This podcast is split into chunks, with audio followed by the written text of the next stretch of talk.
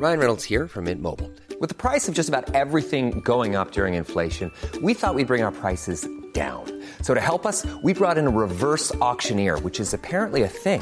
Mint Mobile unlimited premium wireless. Ready to get 30, 30, bit to get 30, bit to get 20, 20, 20, bit to get 20, 20, bit to get 15, 15, 15, 15 just 15 bucks a month. So, Give it a try at mintmobile.com slash switch.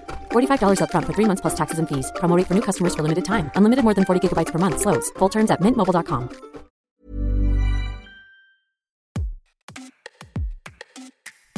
Ça ne vous a sans doute pas échappé, mais le sujet politique qui domine en ce moment, c'est la réforme des retraites. Dans la rue, les manifestations réunissent des milliers de personnes chaque semaine et l'opinion reste majoritairement opposée à cette réforme. En février, environ 70% de Français restaient défavorables. Du côté de nos politiques, ils ont entamé la deuxième semaine des débats à l'Assemblée nationale et le moins que l'on puisse dire, c'est que sur un texte aussi contesté, les invectives vont bon train et elles viennent de tous les côtés. Du mensonge sur les 1200 euros de pension minimum aux 17 000 amendements déposés par la NUPES, en passant par les habituelles prises de parole musclées dans l'hémicycle, le débat va bon train dans les mots, mais sur le texte, il y a peu d'avancées. Les députés sont loin d'arriver à l'article 7 alors que c'est celui qui comporte la mesure la plus débattue, la retraite à 64 ans. Alors là, tout le monde s'accuse mutuellement d'obstruction. Pour y voir un peu plus clair dans ces débats bouchés, quoi de mieux que de se rendre directement à l'Assemblée nationale et pas seul. Pour m'éclairer, notre journaliste politique à 20 minutes, Rachel Garaval-Carcel, était aussi sur place et vous allez voir, c'est elle qui connaît le mieux les lieux. Alors c'est globalement le bordel. Allez, bienvenue dans ce nouvel épisode de Minute Papillon.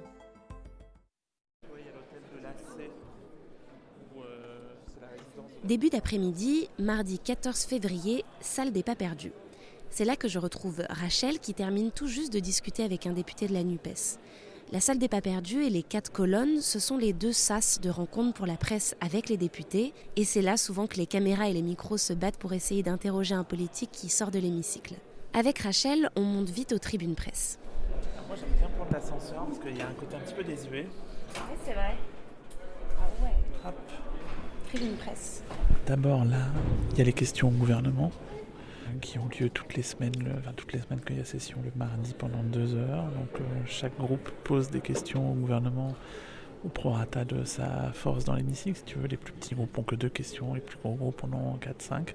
Et à partir de 17h, le débat sur les retraites reprend. On est toujours à l'article 2. On est toujours à l'article 2, c'est-à-dire celui qui euh, instaure l'index senior, qui est censé être, d'après le gouvernement, son instrument pour euh, favoriser l'emploi des seniors. Sauf que l'index senior, c'est quoi? C'est juste dire, euh, demander à chaque entreprise combien vous avez de personnes de plus de 55 ans dans votre entreprise. Et en fait, la seule sanction, c'est si vous ne publiez pas cet index. Mais il n'y a pas de sanction si vous n'avez pas assez de seniors, par exemple. Donc l'opposition considère globalement que c'est une coquille vide on passe beaucoup de temps dessus quand même. passe beaucoup de temps dessus parce qu'en fait, euh, il commence à être assez probable qu'il ne sera pas voté, cet euh, article 2. Et même si ce n'est pas une disposition clé de la réforme des retraites, euh, ben, une défaite du gouvernement, ça reste une défaite du gouvernement, c'est quand même suffisamment rare pour être signalé. C'est une question de perception à l'extérieur qui se joue. Qui bloque, qui bloque pas Et puis est-ce que si les gens bloquent, est-ce que c'est un vrai problème, sachant que les sondages montrent qu'ils sont très opposés à la réforme? Voilà. Tu vois, il y a la petite sonnette, ça veut dire que la, la séance commence dans 10 minutes. Alors vite, vite, je pose mes dernières questions. Et l'enjeu pour euh, les républicains aujourd'hui, il y a toujours une, quelques députés un peu frondeurs, entre guillemets, qui souhaitent pas voter le texte en l'état et qui du coup euh, menacent la majorité de ne pas voir leur texte passer si jamais il y a vote. Qu'est-ce qu'ils ont à jouer? Alors c'est globalement le bordel chez les républicains. Bon, en vrai, euh, oui, il est probable que tous les républicains ne votent pas le texte.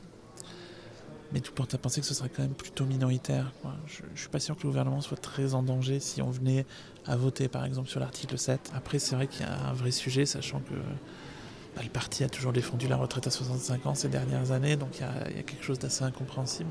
Et en même temps, eh ben, il y a une partie du parti qui euh, dit, mais attendez, on ne peut pas toujours être dans la roue de Macron si on veut redevenir euh, majeur dans le pays. C'est plus.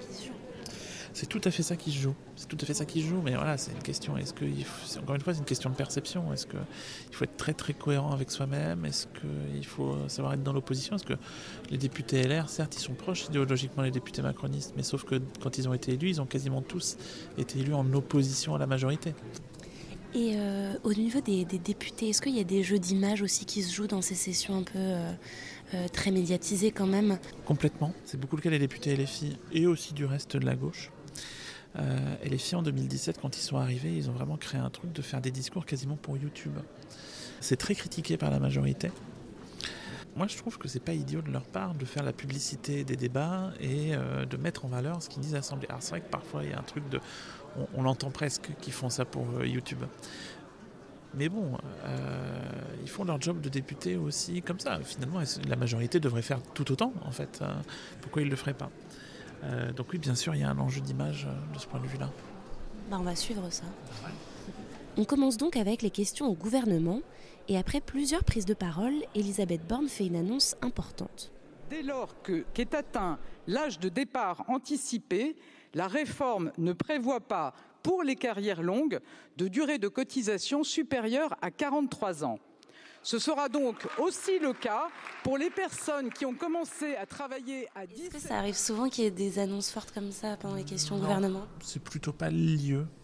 Il peut y avoir des petites annonces, mais pas des gros trucs comme ça, parce que c'est quand même le point de blocage d'une partie des LR. Ce qui est intéressant, c'est qu'on euh, devrait arriver au vote sur l'article 2, et la rumeur court que LR ne le voterait pas. Alors c'est pas sur un truc hyper clé, mais quand même symboliquement ça serait fort. Est-ce qu'elle lâche ça parce qu'elle est au courant que LR ne votera pas ça? Peut-être il y a un jeu comme ça, pas sûr. Hein. Est-ce que annoncer ça, c'est donner un peu. Euh, bah, c'est un peu obligé LR à voter. Enfin, les derniers récalcitrants, parce que bon, c'est quand même pas tout LR qui est divisé là-dessus non plus les, derniers récalcitrants n'ont plus beaucoup d'arguments pour ne, pas voter. En fait, il y a une, sorte d'anomalie qui existe déjà aujourd'hui, c'est-à-dire que Aujourd'hui, on passe progressivement à 43 années de cotisation, mais en fait, il arrive que certaines personnes en carrière longue cotisent 44 ou 45 années puisqu'elles ne sont pas à l'âge requis. Cette anomalie n'était pas réglée par la, réforme des retraites. Et donc LR a, pris cet élément-là euh, qui est très visible et euh, qui, choque un peu pour en faire un cheval de bataille un peu social. Après cette annonce, on peut penser que les cartes sont rebattues, mais avant de passer au vote, les députés doivent encore examiner les amendements restants. Et ce n'est pas une mince affaire parce que mardi à 17h, il restait 70 amendements à discuter. D'ailleurs, c'est le principal point d'achoppement entre les différents groupes politiques l'obstruction. Parce que débattre des amendements, ça prend du temps et ça ralentit forcément les débats, ce qui transforme rapidement les discussions en à qui la faute. La recherche du coupable était déjà engagée le matin en conférence de presse Écoutez Thomas Ménager et Laure Lavalette du Rassemblement national. Soyons très clairs, nous, au Rassemblement national, on considère que c'est la France insoumise qui a donné et qui donne une mauvaise image de notre Assemblée.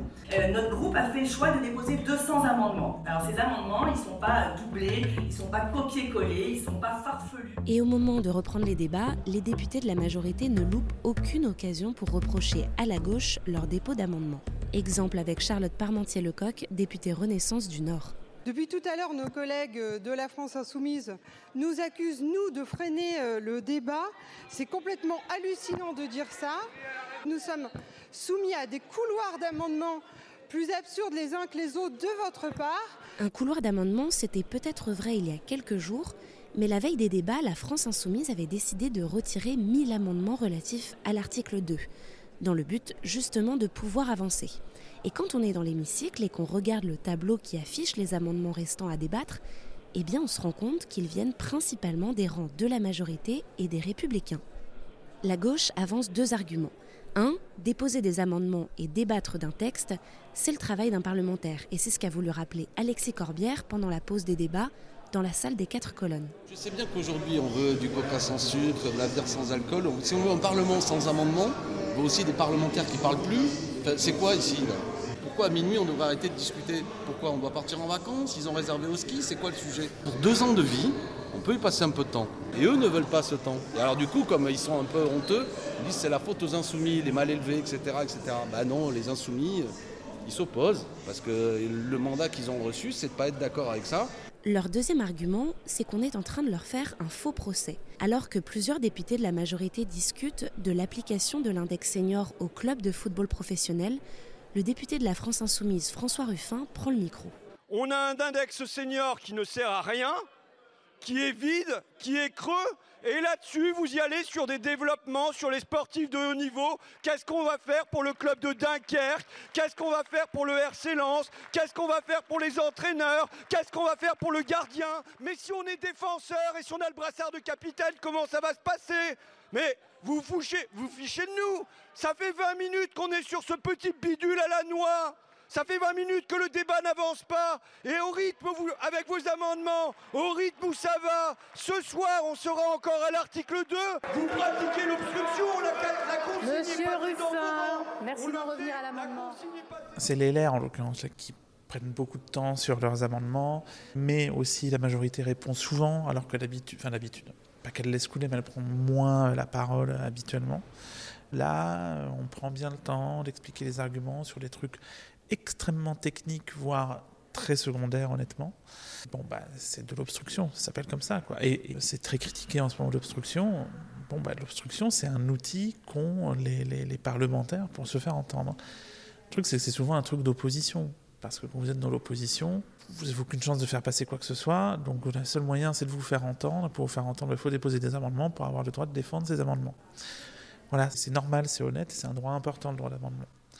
Quand c'est la majorité qui utilise l'obstruction, ben c'est un peu plus différent, quoi. Parce que ben, la majorité, par définition, même si là, elle n'a pas la majorité absolue, ben, c'est la plus nombreuse. Donc du coup, c'est une obstruction encore plus efficace d'une certaine manière. Finalement, mardi, les débats ont avancé. On arrive au vote de l'article 2. Et là, comme on le pressentait, il est rejeté. Votant 467, exprimé 459, majorité 230 pour 203 contre 256. L'Assemblée nationale n'a pas adopté.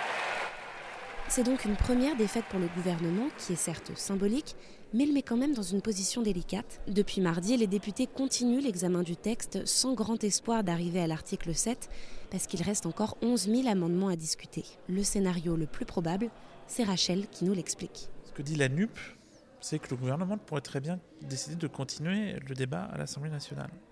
Bon, c'est très improbable. Ben, ça veut dire que dans la procédure que le gouvernement a choisi, il aurait pu en choisir une autre. Le projet de loi va directement au Sénat. On arrête les débats à l'Assemblée nationale, quelle que soit l'issue, voter, pas voter, 49.3 par 49.3, euh, ou euh, qu'on n'ait même pas encore voté l'article 2. Bon, peut-être que d'ici vendredi quand même. Ça contraint le temps du débat. Le gouvernement laisse 50 jours au Parlement, euh, ce qui veut dire que théoriquement, l'Assemblée a 20 jours donc ça arrive à expiration vendredi soir à minuit. Ensuite, le Sénat a 15 jours. Puis après, il y a une commission mixte paritaire qui doit permettre d'entendre les deux chambres. Si elles ne s'entendent pas, eh ben, ça peut aller en deuxième lecture d'habitude. Sauf que là, on aura sans doute dépassé les 50 jours. Donc, eh ben, le plus probable, enfin le plus probable, la procédure choisie permet au gouvernement de passer par ordonnance, c'est-à-dire sans vote. Ça serait un gros truc de passer une telle réforme sans vote. Est-ce qu'il ira jusque-là? Rien n'est moins sûr. Merci d'avoir écouté cet épisode de Minute Papillon. S'il vous a plu, n'hésitez pas à le partager sur les réseaux sociaux, à en parler autour de vous, à vous abonner sur votre plateforme ou appli d'écoute préférée. À très vite et d'ici là, bonne écoute des podcasts de 20 minutes.